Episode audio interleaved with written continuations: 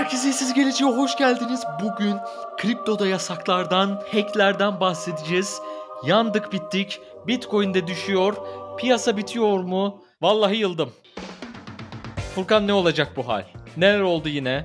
Yine ABD'de yasaklar söz konusu. Yine kripto hacklendi. Sonumuz hayır olsun dostlar. Sonumuz hayır olsun. Genelde pozitif haberleri vermeye çalışıyoruz Doğancan ama bu madalyonun bir de öteki tarafı var.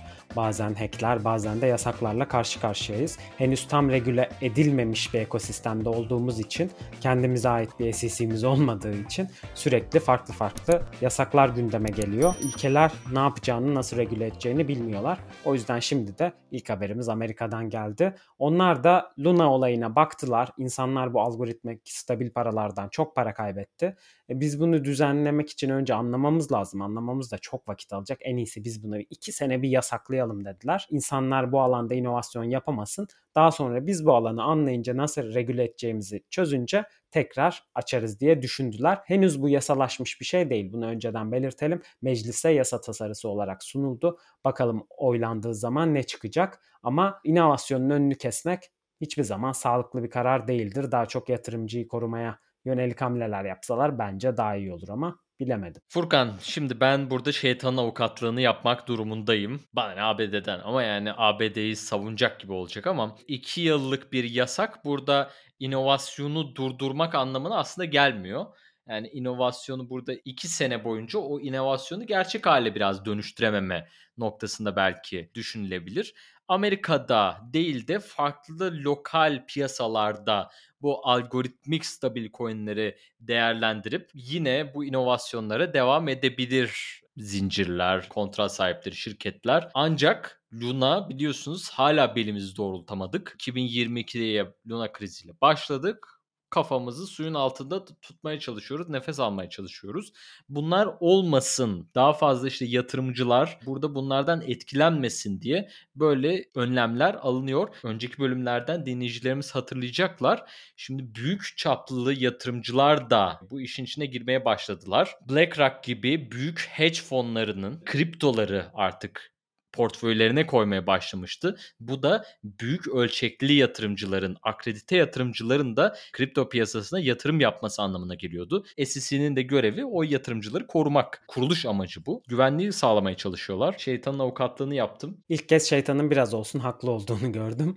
Yani gerçekten yatırımcıyı korumak çok önemli bir nokta. Burada Amerika oyunun gerisinde biraz kalabilir. Çünkü dediğin gibi dünyanın geri kalanı bu konuda durmayacaktır. Biraz oyun teorisi var. Hani inovasyon belki dediğin gibi sadece Amerika özelinde yavaşlar ama kendi yatırımcısını korumuş olur. Onun dışında diğer taraflarda devam eder. Çünkü blok zinciri ekosisteminde 2 yıl gerçekten çok uzun bir süre. 2 yıl önce neler neler yoktu şimdi neler var. O yüzden hani bu treni kaçırırlarsa kendileri pişman olabilir. Bir yandan anlıyorum bir yandan acaba nasıl olacak diyorum. Bakalım izleyip göreceğiz ve burada dinleyicilerimize anlatmaya da devam edeceğiz. Bir şeyden de geri kalsınlar. Ne olacaksa olsun bir şeyden de geri kalsınlar. Yani bu da piyasaları kötü etkiler mi? Ya taş atsan piyasayı kötü etkiliyor zaten yani. Daha ne olacak yani? Tadımız yok ama neyse dur bakın devam edelim. Bir de hack haberi var. Dur dur daha bitmedi. Gel.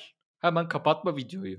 Gel de onu da anlatalım. Şimdi 160 milyon dolarlık bir hack oldu. Piyasalarda bununla birlikte çalkalandı. Bir piyasa yapıcı, piyasaya fon sağlayan bir yapı DeFi operasyonu yaparken cüzdanı hacklendi. Şimdi DeFi muhabirimiz Furkan Saatçıoğlu bize bu hack'in detaylarını anlatacak. Evet piyasa yapıcılar hep bizi korkutur işte. Piyasa yapıcı karar verdiğinde karşısında durulmaz. Çok büyük paralar dönüyor. Biz küçük yatırımcı olarak hep mağduruz, hep mağduruz. Bu sefer balinalar mağdur oldu. Piyasa yapıcı mağdur oldu. Burada Wintermute isimli bir şirket aslında elimde bol para olduğu için bu paradan para kazanıyor. Nasıl yapıyor bunu? Merkezi borsalara veya merkeziyetsiz borsalara likidite sağlıyor. Bu likidite üzerinden alan, veren, işlem yapan insanlardan aldıkları komisyonlar, paralarını kullanmasına izin veren insanlardan aldıkları komisyonlardan para kazanıyorlar. Onların merkeziyetsiz borsalarda kullandıkları işlem cüzdanı hacklendi ve 160 milyon dolarlık bir kayıp söz konusu burada. Gerçekten büyük bir miktar. Wintermute burada açıklama yaptı. Hani bizim bunun iki katı, üç katı paramız var. Hiç sıkıntı değil. Kimseye bu kaybı yansıtmayız. Problem olmaz ama yine de tabii ki 160 milyon dolar çok büyük bir para. Ve bunu eğer hacker iade ederse %10'unu da geri olarak vereceğiz diyorlar. burada 160 milyon dolarlık kirli para mı yoksa 16 milyon dolarlık tertemiz ödül olarak verilmiş temiz para mı? Hacker buna karar verecek şimdi. Eğer ikna olursa 16 milyona 160 milyon doları ikna eder ve en azından hapis cezasından kurtulur. Böyle de bir yanı var. Allah bereket versin. Hırsızın hiçbir suçu yok diyeceğiz. Ama bu piyasada hırsızlar dürüste dönüşmeyi seçerse, dürüst yola yönelmeyi seçerse, tövbe ederse, tövbe ettim bir daha yapmayacağım derse burada ödüllendiriliyor. Adamlara da bak görüyorsun 160 milyon bize koyar mı demiş. Biz bunu hiçbir yatırımcımıza da yansıtmayız. Biz burada babalar gibi duruyoruz. E tabi burada yatırımcıları da hani e, korkutmamak lazım. Onları da bir yüreklerine bir serin su serpmek için de bu açıklamalar tabii yapılır. Ama yani kim ister istemez yani 160 milyon herkesi bir yorar. Herkesi bir üzer. Orada bir telaş hakim. Kan var mı son bunlara eklemek istediğin bu habere? Tabii ki burada bir hacker olanlara da yol göstermesin. Ben bir şeyleri hackleyeyim de buradan belki bir kısmını ödül olarak koparırım diye. Beyaz şapka hackerlar aslında açıkları buluyorlar ve bunları şirketlere raporluyorlar bundan faydalanmak yerine ve çok güzel ödüllerle ödüllendiriliyorlar. O gün biri mesela OpenSea'de olan bir açığı bildirmiş ve direkt OpenSea 100 bin dolar göndermiş. İşte Arbitrum hakeza açığını bildiren birine çok cömert bir şekilde ödüllendirme yaptı. Yani burada bir açık bulduğunuz zaman bundan faydalanıp daha sonra polisle uğraşmak yerine bir suç işlemek yerine fark ettiğiniz sorunu bildirerek aslında çok cömertçe ödüllendirilebilirsiniz. Bu da daha iyi bir alternatif olarak bahsetmiş olalım. E Furkan bu 160 milyon dolar nereye koyuyor? Yani yastık altına koyamazsın. Hani altın olarak banka soydun hani işte silahlarla böyle atışırken da da da da da gezerken işte şuradan düştü Jack yakalı ona gibi bir durum da yok. İşte buraya atayım. Bu paraya kimse 3 yıl boyunca dokunmayacak. Tamam mı? Kimseye asla bir araba falan almasın. Böyle de diyemiyorsun. Ne yapacaksın o parayı? Nereye koyuyor? Yastık altı da edemez. Burada hacklediği aslında miktarları USDC formatında almıştı çoğunu ve bunu Circle aslında bloklayabilir. Yani bu cüzdandan gelen paraları işaretleyebilir ve hacker kullanamaz. Bundan kaçınmak için hemen gitti Curve'de havuzlara koydu bu miktarı. Curve'deki havuzlarda aslında o paradan da para kazanıyor şu anda. Hırsıza yol göstermek gibi olmasın ama burada doğrudan protokol bloklamak yerine başka protokol aracılığıyla aslında kullanıyor ve eğer hani mahkemeden bir karar çıkmazsa ve Curve bu şekilde bir yaptırım uygulanmazsa bu paraya Curve'den çekilene kadar aslında Curve direkt kendi merkeziyetsiz bir protokol olduğu için el koymayacaktır. USDC'nin arkasındaki Circle bir şirket olduğu için, merkezi bir şirket olduğu için anında donduracaktır. O yüzden burada merkeziyetçi parayı merkeziyetsiz protokollerde kullanarak geçici bir savunma oluşturdu diyebiliriz kendine. Çok uzun vadeli olmayacaktır. Elbette o parayı bir noktada çekmesi gerekecek. O da işin başka bir kısmı. Parayı çekmediği zaman ne vergisi var, ne kar realize etmesi var. Ama yani soygun da işte burada olmuyor. 5 yıl belki bekler. Faizi falan alabiliyor mu? Faizi Curve'den alabiliyor mu? Yani onu da takip edebilirler sonuçta o kontratla ilişkili. Bu sefer kim olduğunu bulurlar değil mi? Dur bakayım biraz. Dedim ya Sherlock okuyorum. Biz de tümden gelim. O da öyle yapıyor. Öyle yapıyor değil mi lan? Tümden gelimde. Tüme varım yapıyor bence. Tümden gelim ya. Hmm. Tabii canım tümden gelimli yapmıyor mu oğlum? Yani hani bakıyor, tümünü görüyor. Ondan sonra tümden geri do- geriye doğru gidiyor. Hı hı. Abi tüme varım hani adım adım parçalara gidip hani şey dedektifler öyle yapıyor.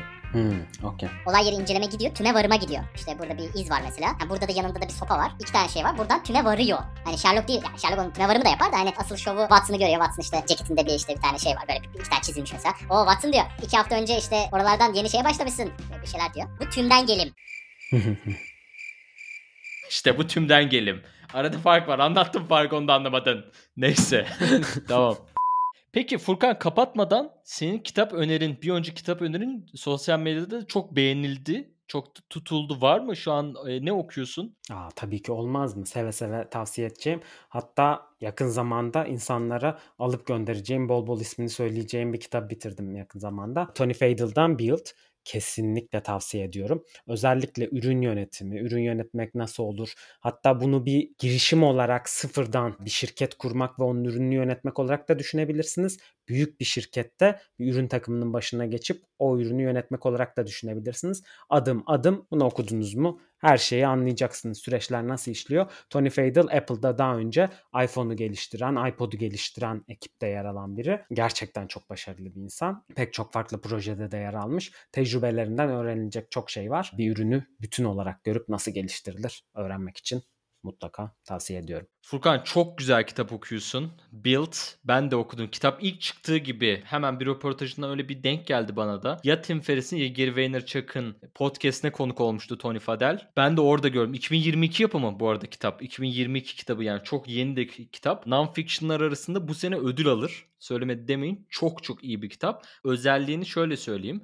Steve Jobs'u kurtaran adamlardan biri bu arada. Yani iPod'u çıkartıyor. Gerçekten çok büyük iş. iPod'un sonraki iPod 3'e kadar da bu adam çalışıyor. Gerçekten yani nasıl üretilir? Bir teknoloji e, ürünü nasıl çıkar? Adım adım gösteriyor. Bu kitabın bir tane de önce bence okunması gereken bir kitap var. İkisi bir arada götürünce çok iyi oluyor. Bekle. Bunu daha önce çoklarca kere önerdik. Sıfırdan bire, Zero to One. Peter Thiel'in. Bu Peter Thiel da PayPal'ın kurucusu, PayPal'ın kurucu ortaklarından, PayPal mafyanın başındaki adam. Elon Musk'la birlikte biliyorsunuz bu girişimi büyüttüler, sonra sattılar. Hepsinin ayrı işleri var. Bu kitapla Şimdi de birlikte Palantir'i kurdu. müthiş. Bu kitapla birlikte ikisini okumanız teknoloji yatırımı mı, teknoloji girişimi mi yapacaksınız? Bu iki kitabı okuyun, başka hiçbir şey okumayın. Çok mu kesin söyledim? İlber Hoca gibi oldu. Bu kitapları okuyacaksınız. Girişimci olmak isteyen insan bu kitapları okuyacak arkadaş. Sevgili dinleyiciler, sevgili izleyenler, hoşçakalın. Kriptoda bahar yakın. Öyle kötü şeylerden bahsettik falan ama sıkıntı yok. Siz gönlünüzü rahat bırakın. Düştüğü yerden çıkarırız. Yakasından tutarız. Bitcoin bitmedi. Hep beraber arkadaşlar. Dayanın arkadaşlar. Hep beraber inşallah. Kaldıracağız, göklere taşıyacağız. Ay'a gideceğiz inşallah. Evet siperleri terk etmek yok. Kripto ayı sezonunda olsa, kripto kışı da olsa bugünlerde atlatılır. 2018 ayı sezonunu atlatmış insanlarız. Bunu mu atlatamayacağız? Umarız Fed kısa sürede faiz arttırımını durdurur da biz de güzel günler görürüz diyelim. Bizi dinlediğiniz için çok teşekkür ediyoruz. Haftaya tekrar görüşmek üzere. Kendinize iyi bakın. Kanala abone olmayı unutmayın. Hoşçakalın. Hoşçakalın.